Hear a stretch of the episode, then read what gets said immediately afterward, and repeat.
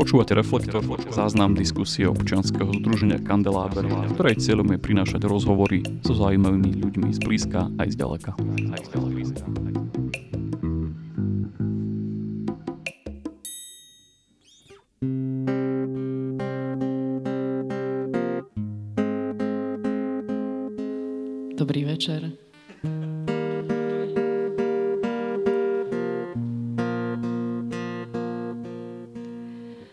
Začiatky sú ťažké, potom aké sú konce, tak ako v rozprávke.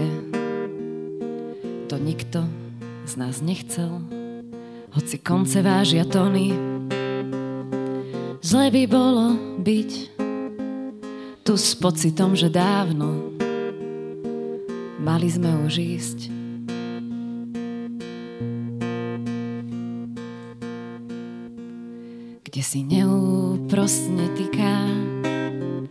Časovaná mína, keď nás niečo veľké míňa, tak nám pripomína, že čas neuteká, ale beží, kým na naše telá nasneží.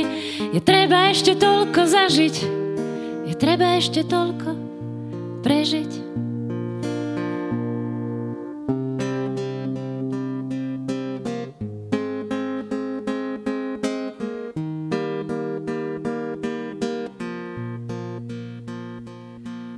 Ako mizne na perách každé naše ach, tak sa dá zvírený prach. Ako stráca sa sneh na poli, aj nás zabolí, že sme boli a predsa neboli.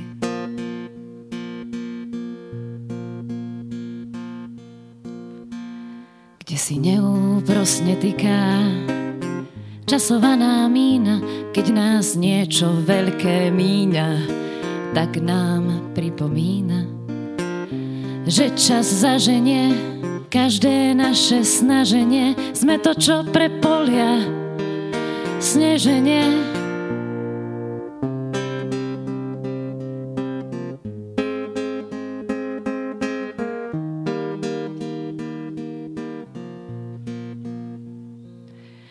Začiatky sú ťažké, potom aké sú konce, tak ako v rozprávke,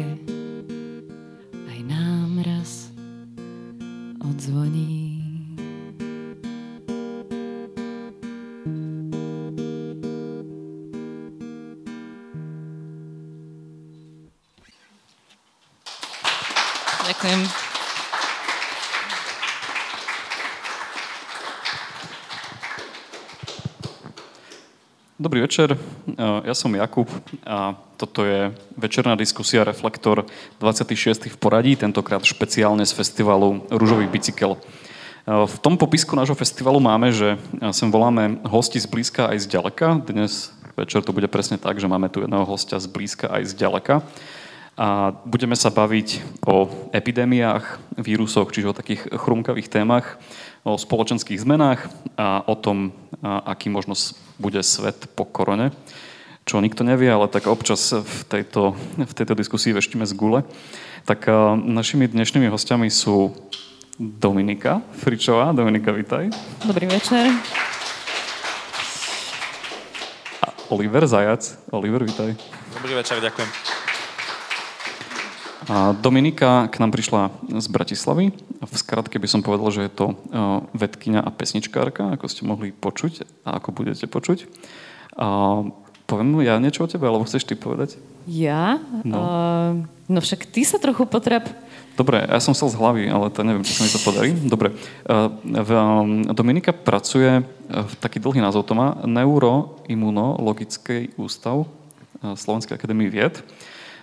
Venuje sa výskumu Parkinsonovej choroby, ale okrem toho je aj zakladateľka občianskeho združenia Žijem vedu. Pôsobila istú dobu v Amerike, v USA a tam niečo špekulovala, ona o tom povie možno. A okrem toho je teda aj, aj pesničkárka a tento rok, tento rok vydala debutový Minulý, album. mhm. Minulý, dobre. To už, a je to tu napísané minulý, dobre. Tak eh, toľko, toľko k Dominike. A Oliver, Oliver je z Bardejova a napriek tomu pracuje ako historik eh, taktiež v Slovenskej akadémii vied. Napriek tomu, že si z Berdeva, pracuješ v Bratislave, áno.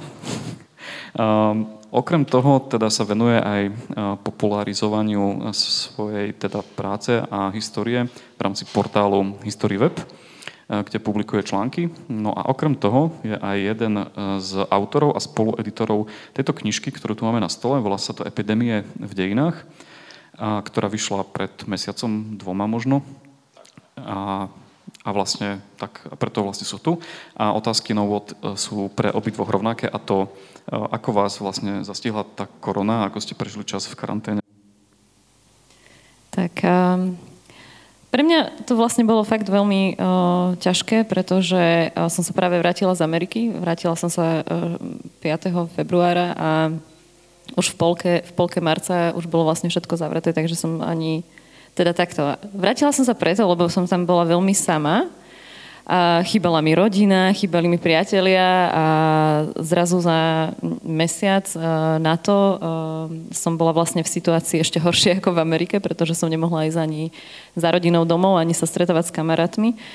Takže to bolo dosť také ťažké, ale na druhej strane som cítila takú veľkú uh, uh, takú zodpovednosť za to, že vlastne uh, koronavírus je vedecký problém, uh, aj vedecký problém a teda ako vedkynia je mojou, vlast, mojou povinnosťou sa zapojiť, takže uh, v tom období som hneď nastúpila na úrad verejného zdravotníctva a začala som ako dobrovoľnička pomáhať pri testovaní Takže zatiaľ, čo ostatní ľudia sa doma nudili, ja som ťahala dvanácky proste nočné a, a pomáhala som uh, testovať, čo na jednej strane akože bolo fajn, aj, aj som cítila taký ten nejaký uh, pocit, uh, že, že robím proste to, čo by som mala.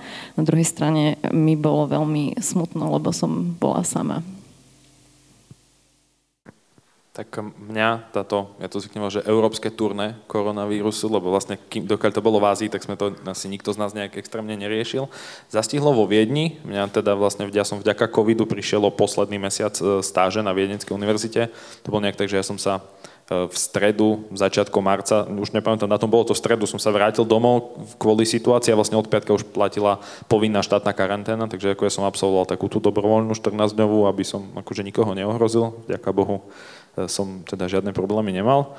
No a potom tú druhú časť e, karantény, alebo teda, to je, to, povedal by som, že toho vrcholu tej prvej vlny som teda strávil pracou na, na knihe. Akože pre nás ako pre historikov to nebol nejaký veľký zasah do práce, lebo akože my často sedíme doma a pracujeme z domu, takže akože home office nám konkrétne priniesol akurát e, viac byrokracie, lebo to, čo dovtedy bolo prirodzené nikto to neriešil, zrazu sme to museli zdôvodňovať, že sme doma. Takže z, to, z tohto hľadiska to bol akože v podstate taký bežný režim. No s výnimkou teda toho, že ako spomínala Dominika, už sme načisto doplietol, rozmýšľal som, eh, tak eh, že teda nedalo sa akože navštevovať príbuzných, ktorí sú ďalej a podobne. A tak akože ja som bol pomerne dosť zaujatý prácou na knihe. No a mohol by si tú knižku nejak predstaviť, lebo ja som o nej veľa nepovedal. Ten názov je taký výstižný, ale skús povedať, že o čom to je a ako vlastne už cez tých pár týždňov, čo to je v predaji, že či sa o to, je o to záujem a ako ľudia vnímajú tú knižku. Tak ja musím povedať, že vďaka Bohu to záujem je. Nás osobne to prekvapilo vlastne v tejto chvíli, a ak sa neviem, tak vlastne distribučné sklady už sú vypredané, to znamená, že to, čo nájdete v knihkupectvách, to ešte v predaji je, ale ak už sa vypredá kniha v niektorom z knihkupectiev, tak už teda sa nedá objednať, čaká sa na dotlač. Takže akože e, známy slovenský autor Juraj Červenák to nazval takým malým bestsellerom, takže z tohto sa tešíme. No a samotná kniha je taký prierez vlastne celými ľudskými dejinami od staršej doby kamennej až do 80. rokov 20. storočia a je to mm, taký výber uh, vlastne tých najznámejších, a, alebo možno aj nie najznámejších, ale tých najzaujímavejších epidémií, ktoré, ktoré nejak zasiahli do vývoja ľudského rodu. A nie je to len taká tá, povedal by som, že dejiny medicíny, že len o tom, že ako sa tá choroba prejavila, koľko mŕtvych priniesla, ale nájdete tam množstvo zaujímavých e, príbehov o tom, ako sa menila spoločnosť, aký dopad mali choroby, ako sa ľudia snažili brániť.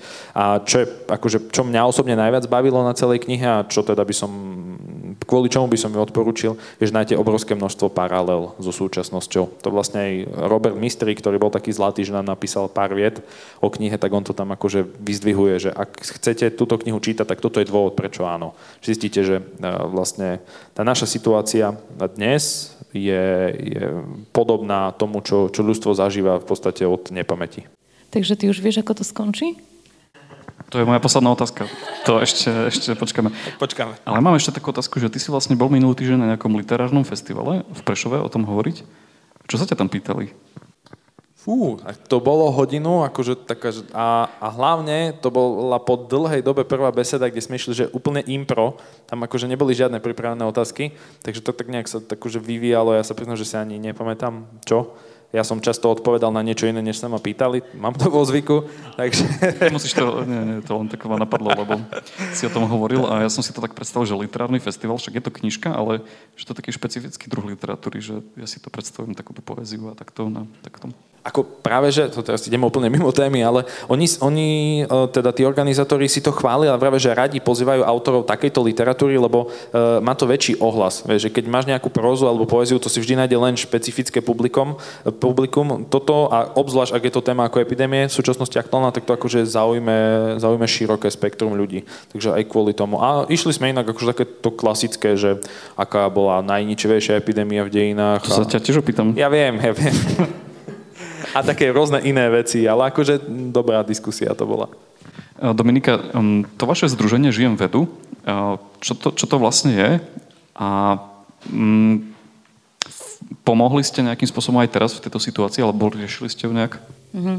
A, takže Žijem vedu vzniklo tak, že a, som prišla do Ameriky a tam na chodbe na jednej z najlepších e, klinik na svete som stretla dvoch Slovákov.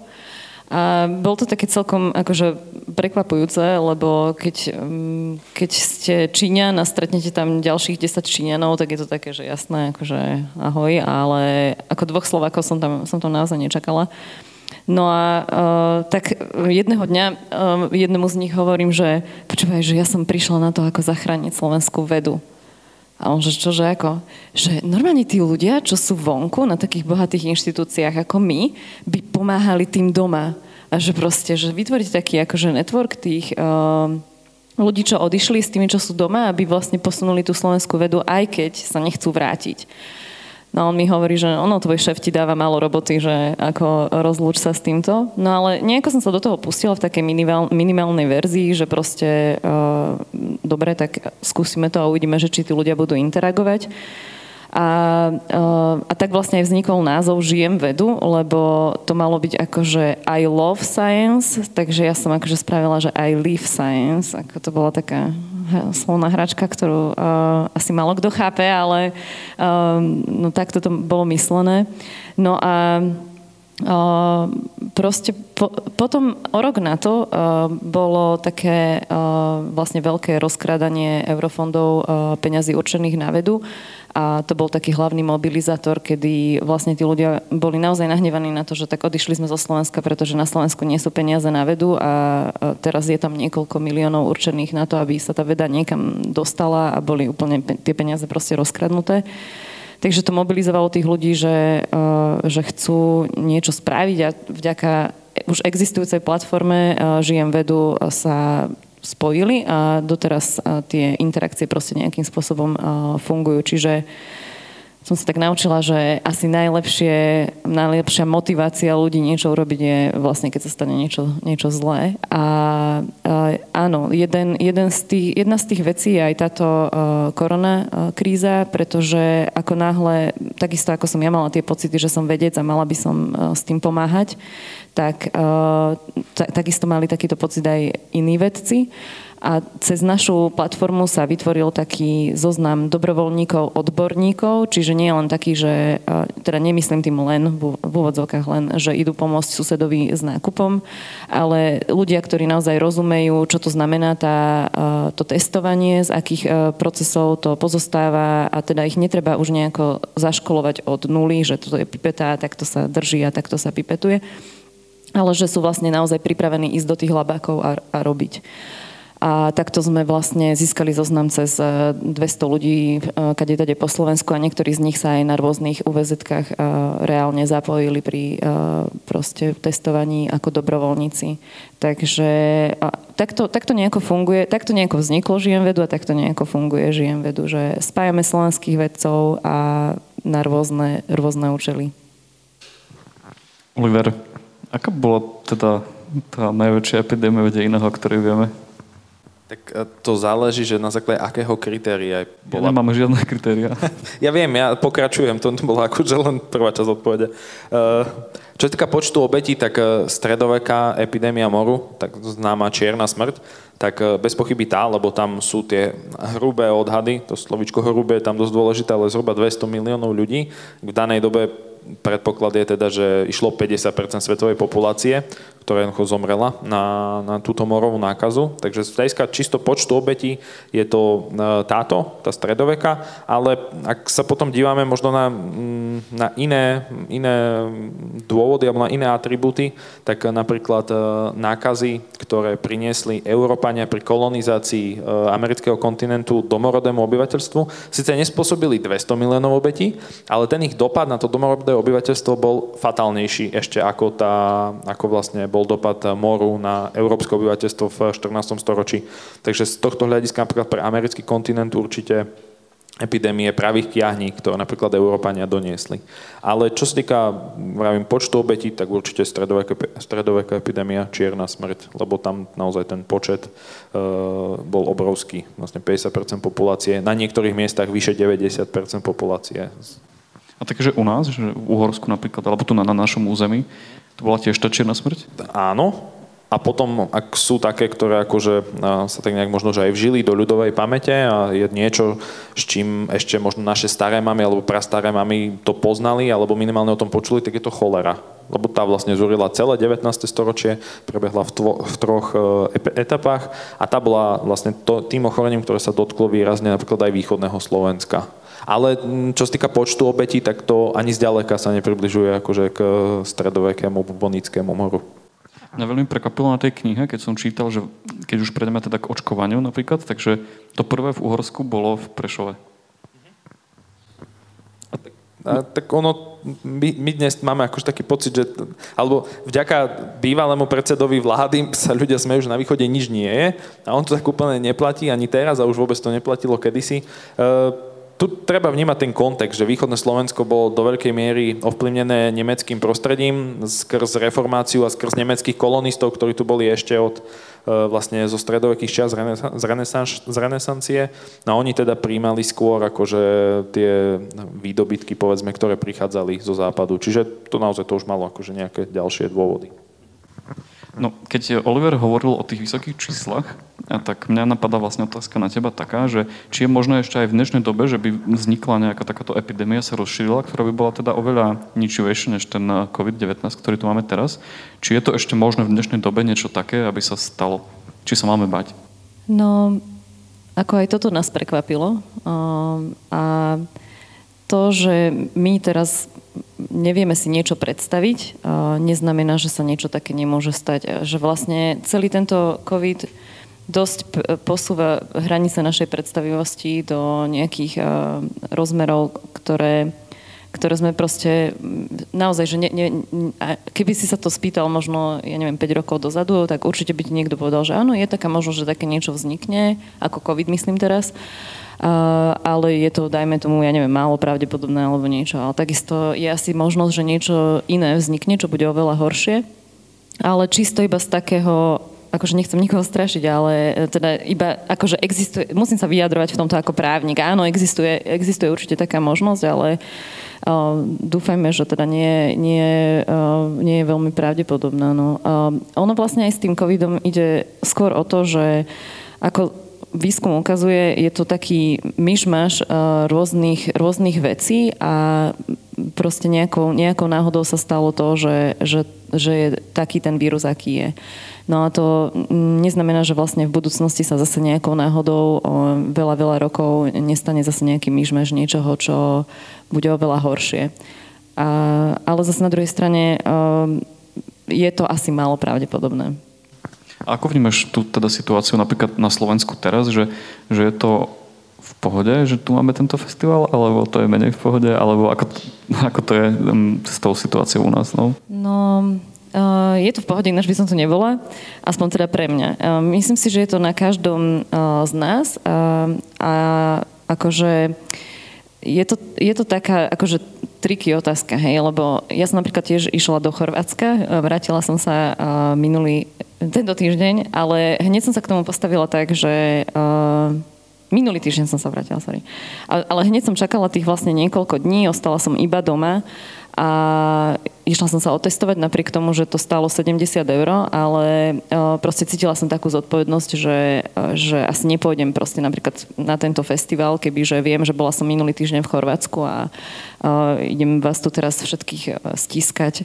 Uh, no a, a podávať vám ruky, a teraz všetci odídu. Uh, ale nie, tak som sa otestovala, dostala som výsledok, že som negatívna a tým pádom som mohla ísť aj do práce a, a keby sa aj hoci čo stalo, že náhodou niekto v práci by uh, dostal uh, toto ochorenie, tak ja mám potvrdenie, že to nešlo, nešlo odo mňa. No, takže áno, že je to asi o tom, že, že ako sa proste k tomu, k tomu staviame, že keď vieme, že sme boli v nejakej rizikovej situácii, pretože tá riziková situácia proste nejaká tam musí byť, tak by sme sa k tomu tak mali postaviť. No. Myslíš, že teda to na Slovensku tak akože zvládame celoplošne, alebo by to mohlo byť horšie, alebo lepšie, alebo ako to je? Myslím si, že je to zatiaľ v poriadku, ale očakávam, že nie je veľa ľudí, ktorí sa z toho Chorvátska alebo z iných dovoleniek teraz vrátia a urobia to isté, čo ja. Čiže a myslím si, že naozaj, že ten test je veľmi drahý. Malo by to byť oveľa prístupnejšie pre ľudí.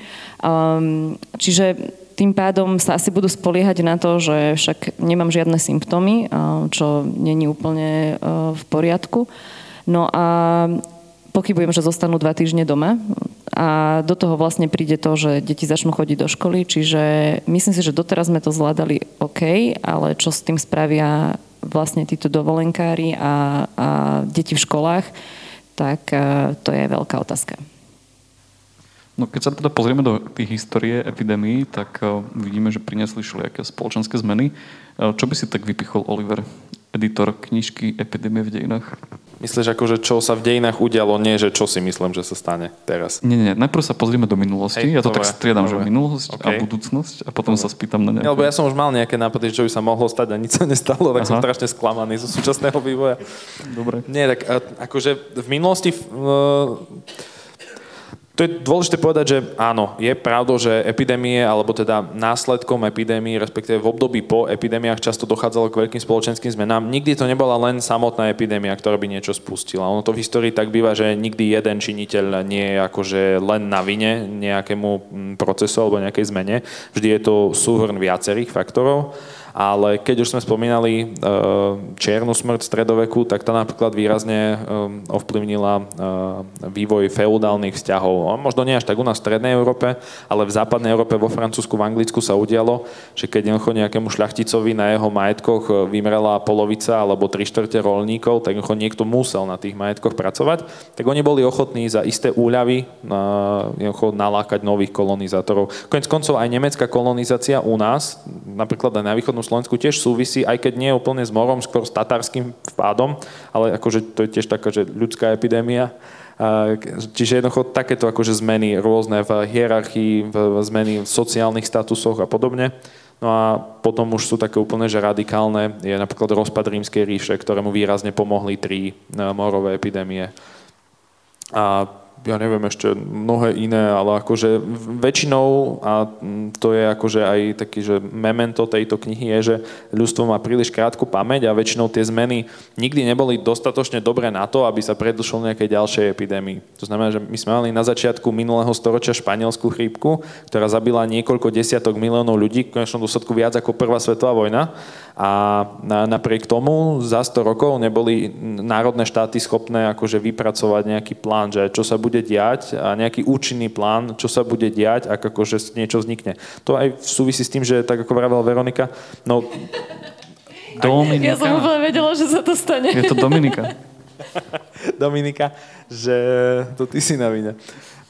Že jednoducho, ak by ti, a nie že 5 rokov, podľa mňa 2 roky dozadu, ak by niekto povedal, že na Slovensku budeme mať takýto problém, tak proste ho vysmeješ, lebo by si nerátal, že toto sa môže stať. No ale ono sa to deje, ono sa to deje v kuse, v prebehu celých dejín a jednoducho v tomto si myslím, že sme pomerne dosť nezodpovední a nedokážeme sa poučiť z toho. A nie, a nie že poučiť, ale zobrať si vôbec nejaký príklad.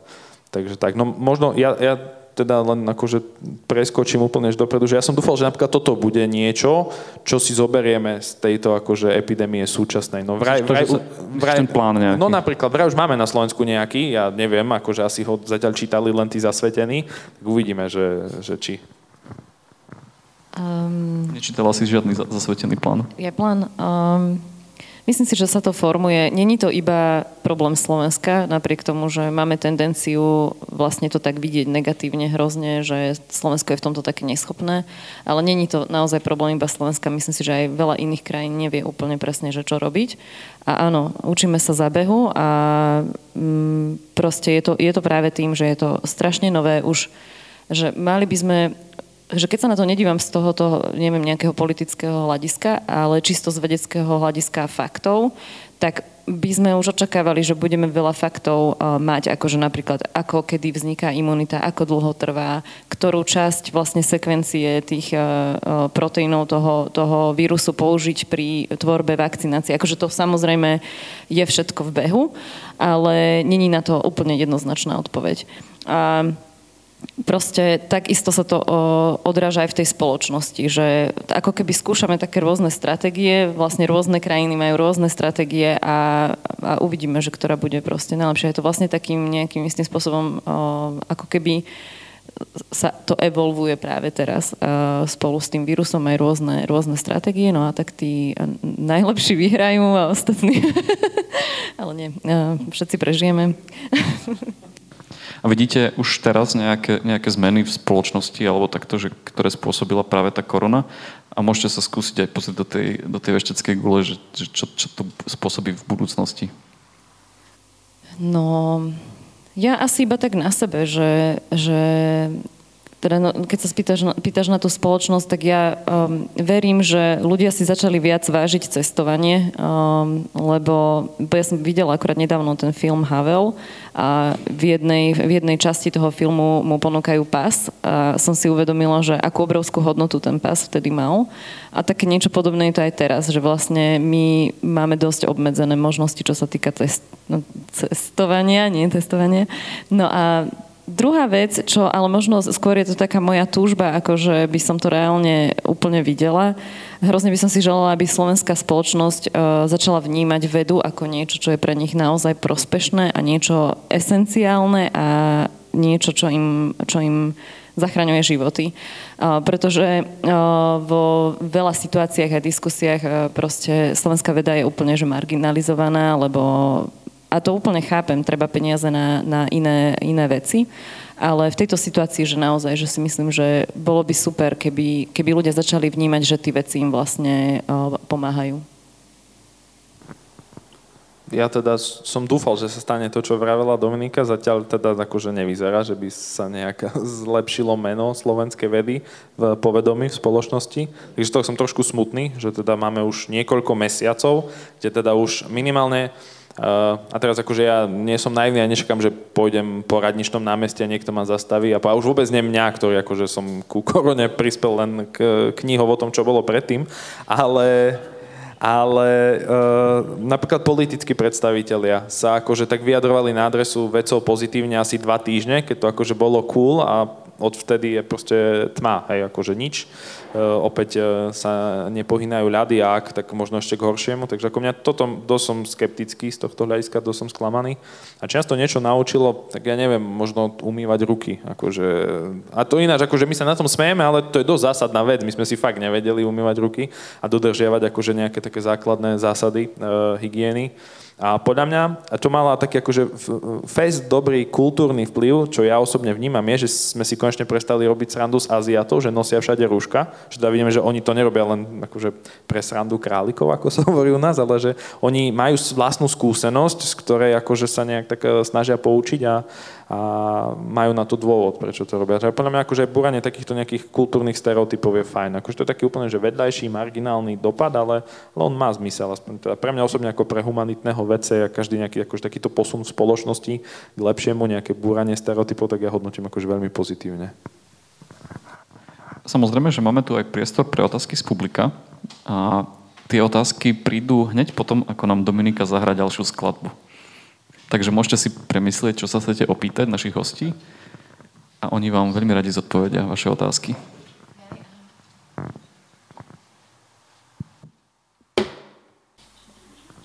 Stredoveké stavby boli také nižšie? No. Lebo aj stredovekí ľudia boli nižší. Mali menšie gitary. Nemali hlavne elektrinu.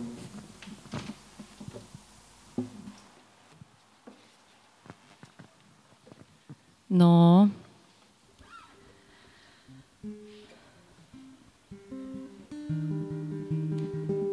No, že vraj mám dať komentár k skladbe. No tú prvú som zvolila schválne a uh, kvôli tomu, že vlastne tá pesnička, neviem, či ste si to všimli, aj keď bola taká trošku depresívnejšia, ale je o tom, že všetko je pominuteľné. A možno si to tiež, možno to je ďalší taký dôsledok tejto uh, situácie, že si to tak viac uvedomujeme. No a táto pesnička skúšam, či si pamätám akordy. No, táto pesnička um, sa volá Z vlaku a vlastne ja som si uvedomila dneska po ceste sem, že ja som nikdy v, v aute a, možno, no, a možno ani proste nejako inak, odkedy to moje CD uh, vyšlo, som nikdy svoje CD proste nepočúvala. A a v tom aute som ho počúvala a išla som akorát uh, cez do Novali, to neviem, či to poznáte, ale bola to veľmi dobrodružná cesta.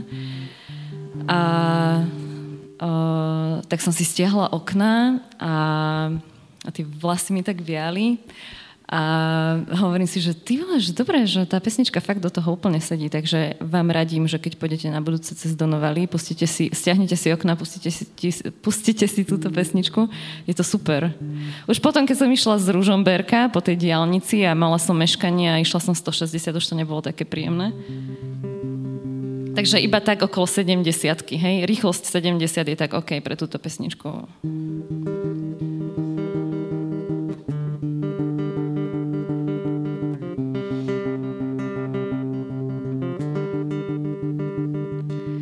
Pred očami mi hásami krajina.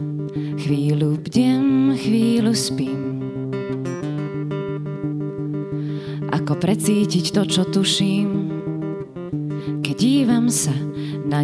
cez zavreté okná a vaty mám plné uši. Jazerá, rieky, hrádze, otvoriť okná, dýchať, kým vládzem,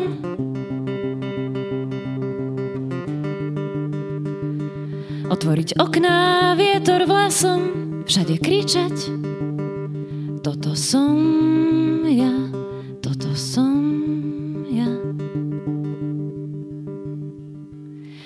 Dívam sa na svet ako z vlaku. Nič mi nepatrí, nikam nepatrím. Chytená do pasce Veci, čo chcem, keď neviem, čo chcem. Položím líce na sklo.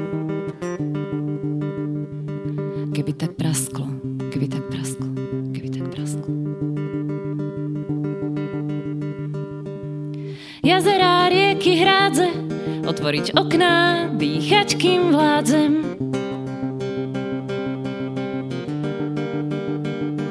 otvoriť okná, vietor vlasom,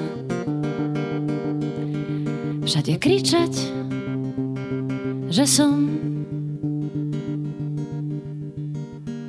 pred očami mi hásami krajina, Chvíľu bdem, chvíľu spím. Precítiť to, čo tuším, keď dívam sa na teba. Sme jazerá, rieky, hrádze, otvorím okná, dýcham, kým vládzem. Otvorím okná, vietor vlasom, všade kričím, že som,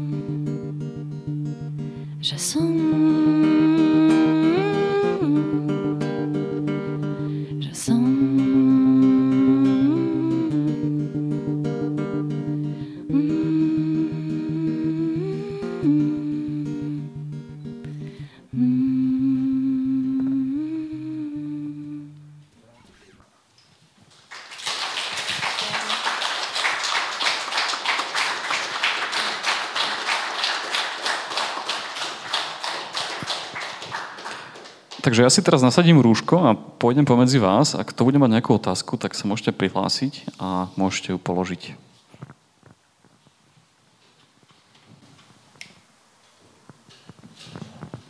Prosím.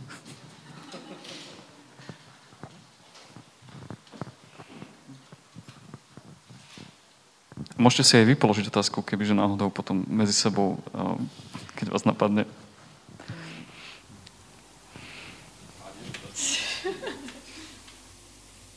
Dobre, takže um, Ondrej, aká je tvoja obľú- obľúbená epidémia?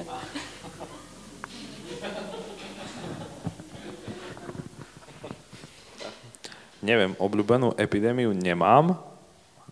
Akože Asi by to bolo divné. Ale skôr mám obľúbenú epochu v dejinách a to je 19. storočie, ktorému sa venujem. A keďže to bolo akože v znamení cholery, tak asi by som odpovedal, že cholera. Ale nie, akože neviem, nemám obľúbenú, ale, ale skôr čo teda ma zaujalo, a to aj v dobrom slova zmysle, lebo však akože aj zo zlých vecí si vieme zobrať to dobré, je koľko množstvo pozitívnych akože vecí sa udialo, koľko množstvo pozitívnych postav v dejinách akože povstalo v priebehu takýchto ťažkých časov. Takže mám také, že skôr, že obľúbené postavy a možno, že aj obľúbená epidémia, vidíš, ak tak som nahlas rozmýšľam, tak som na ňu došiel a to bude epidémia, epidémia... Nemáš za čo. Ďakujem. To je vlastne epidémia cholery v Londýne v roku 1854, keď teda John Snow, nie ten knižný a filmový, ale ten naozajstný, e, prišiel na to, že vlastne kontaminovaná voda je zdrojom cholery a výrazne dopomohol k tomu, aby sa cholera potom ďalej nešírila najprv v Londýne a potom neskôr. Takže to je. Lebo ona nezabila veľa ľudí, tam bolo asi nejakých 600 obetí cca, samozrejme veľa, 200 miliónov a 600 je rozdiel, akože každý život je, je vzácný, takže táto Ďakujeme za otázku. Ďakujem za odpoveď. No mňa napadla taká otázka, že, že teraz keď chodíme tak vonku a keď ľudia sa už až tak neboja, to je otázka na Dominiku, tak ľudia nosia rúška takto. To je také, že pol na pol. To asi veľmi zmysel nemá žiaden, že? No, nie. Ďakujem za odpoveď. Ešte máme ešte nejaké, nejaké otázky z publika? Oliver, ja tak vymýšľam za pochodu. Mňa tak zaujala taká epidémia, ktorá je tak na konci knižky a ja som ju tak nazval, že to je taká fejková epidémia, lebo tam sa vlastne nič nestalo.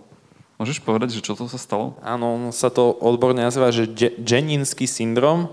Vlastne taká zaujímavá epidémia na palestínsko-izraelskom pohraničí, kde teda dievčatá v nejakom veku od 9 do 15 rokov začali pociťovať v škole akože také príznaky, ktoré sa veľmi podobali na otravu, ale potom, čo boli hospitalizované, tak teda sa vlastne prišlo na to, že, že im nič nie je. Že akože oni to nehrali, oni reálne akože tie príznaky pociťovali, dokonca aj uh, uh, záchranárky, ale je zaujímavé, že to boli takmer výhradne ženy, aj záchranárky, ktoré prišli tým dievčatám na pomoc, začali po istom čase pociťovať tie príznaky ťažký dých, teplota a neviem čo všetko, ale akože áno, v konečnom dôsledku nešlo o ochorenie. VHO to akože tento Jeninský syndrom reálne uznala ako epidémiu, ale vlastne išlo len uh, s najväčšou prednosťou nejakú akože uh, psychický, psychicky navodenú, navodený uh, stav zo stresu. Treba si uvedomiť, že to naozaj bolo to v geografickom regióne, v ktorom nie je jednoduché žiť ani dnes ešte. Proste palestinsko-izraelská hranica a pásmo Gazy je, je naozaj región, kde teda nie, nie, ľah, nie je ťažké e, obávať sa o, o holý život. A jednoducho, ak ste 13-14 ročné dieťa, tak dokážete sa dostať až do takéhoto stavu, že máte pocit, že vás niekto otravil. Ale akože viac v článku od autora, ktorý, ktorý sa tomu venoval a ktorý e, teda vie, o čom, o čom písal. To konkrétne Jozef Hiria, chlapík, ktorý uh, sa venuje židovským dejinám, jeden z najlepších na Slovensku, takže určite vie, čo písal. Čiže si vlastne ešte mohol dodať, že a viac v knihe Epidémie v dejinách, ktoré... A, áno, viac v knihe, ktorú kúpite v každom dobrom knihkupectve. Dobre, posledná šanca teda na otázky z publika ešte. Ešte vám dám jednu šancu. A tam je ruka, super, ďakujem. Dávam si rúško. Ja by som sa spýtal eh, Dominiky, že ona pôsobila vlastne v Amerike na tej Mayo Clinic a, a teda je z Európy, že aký je pohľad na, aký je tvoj pohľad teda na na americký zdravotnícky systém a porovnaní napríklad s európskym zdravotníckým systémom alebo s tým systémom v európskych krajinách a aj pohľad na tú iniciatívu prezidenta Obamu. Ďakujem. No, um, ja som, akože zase môj uh, pohľad je taký trochu, um, ako sa to povie, biased, že ovplyvnený proste tým, kde som kde som robila. A Mayo Clinic je jedna, jedna z najlepších tých klinik, ale zároveň aj veľmi drahá.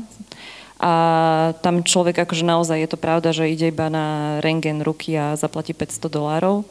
A um, čiže ako v tomto je to podľa mňa naozaj, že veľmi ťažké, keď človek ochorie v Amerike, pretože, pretože sa proste nedoplatí, je to hrozne, je to hrozne veľa peňazí. No a zase na druhej strane je, je to vlastne tak, že Trump si získal strašne veľa hlasov, aj tým, že ľudia vlastne, ktorým to bolo viac menej jedno, že, že čo je to za človeka, tak on si ich získal tým, že oni už nemali za Trumpa povinné zdravotné poistenie, čiže si to nemuseli platiť. A mne to príde zase taká dosť veľká, veľká manipulácia s ľuďmi.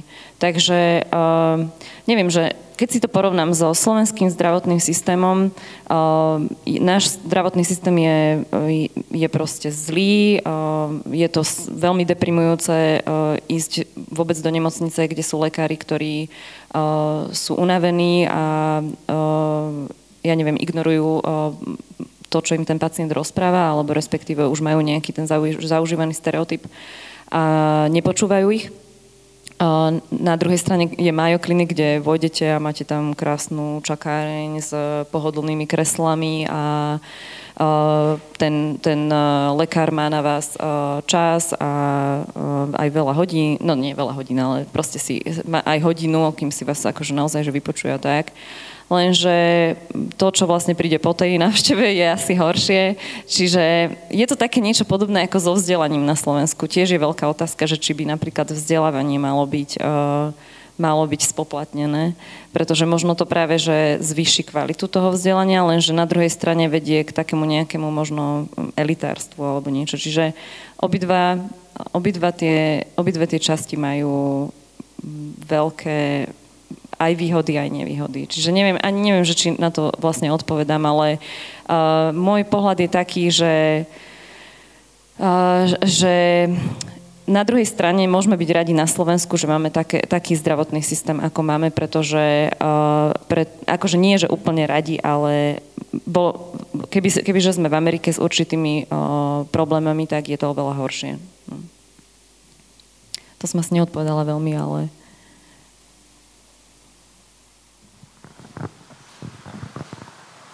Ja by som sa rád opýtal, že keďže v dnešnej dobe beží veľa správ alebo dezinformácií o biologických zbraniach, tak čo si myslíte, že či je možné, aby pri akože, vytváraní a výskume nejakej bi- biologickej tzv. zbrane mohlo niečo uniknúť a akože aká tam je pravdepodobnosť, aké sú tam opatrenia v rámci tých laboratórií. Ďakujem.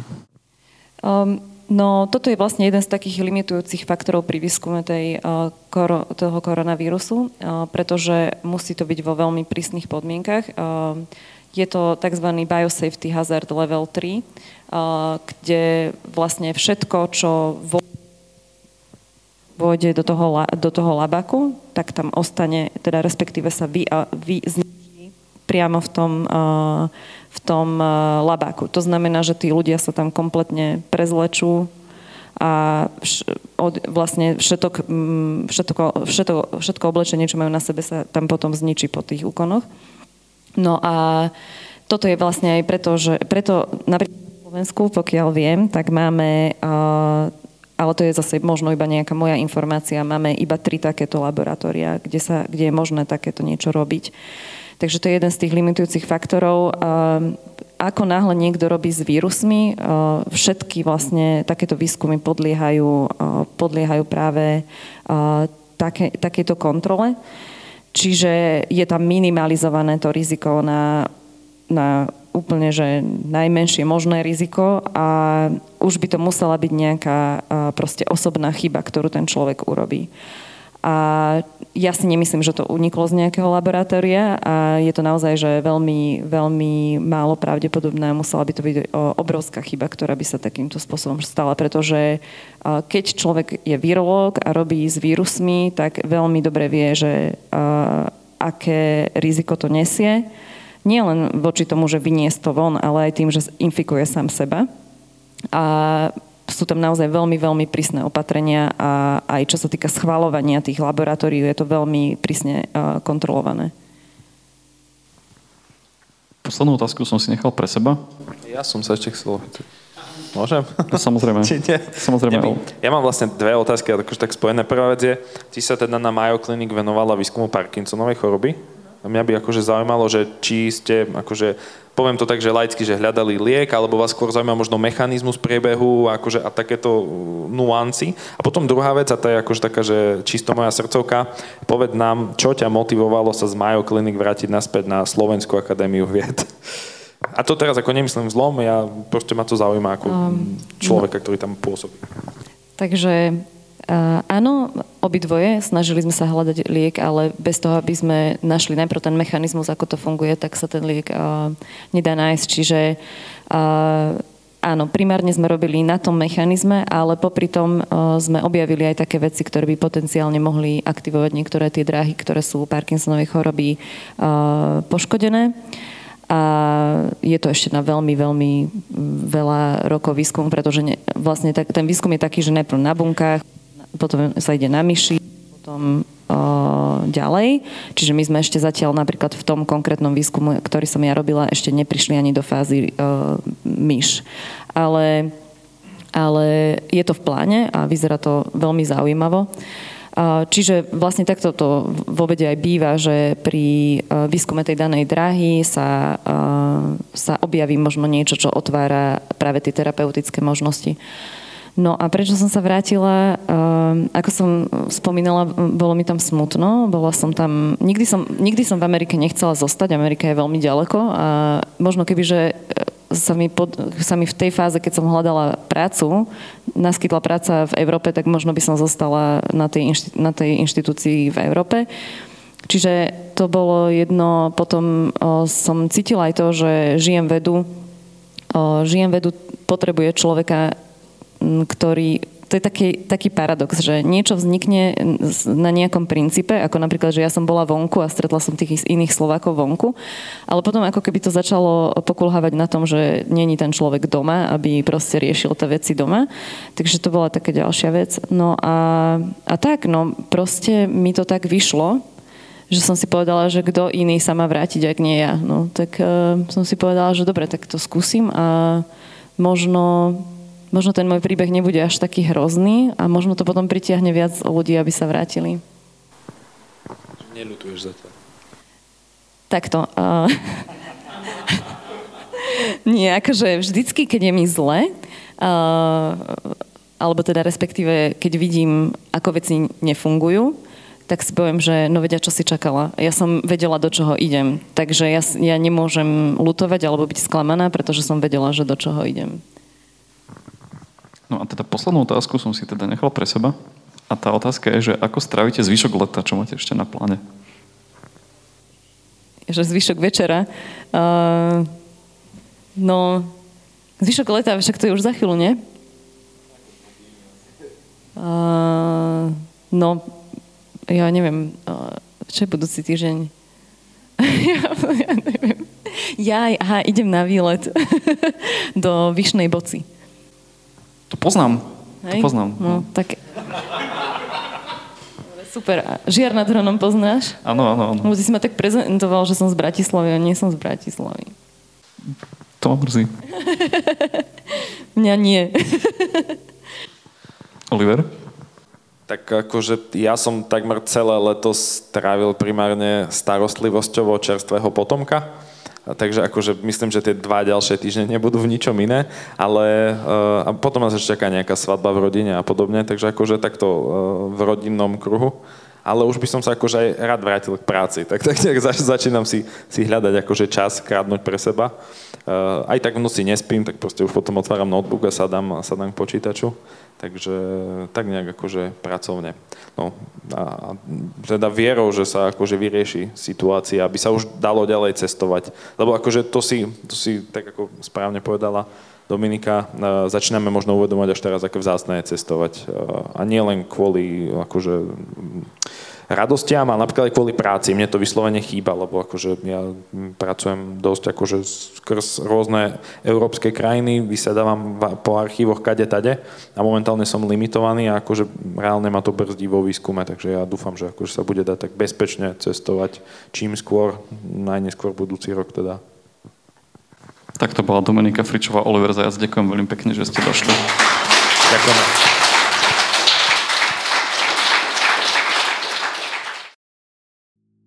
Toto bol podcast občianskeho združenia Kandeláber. Viac o nás nájdete na www.kandelaber.sk.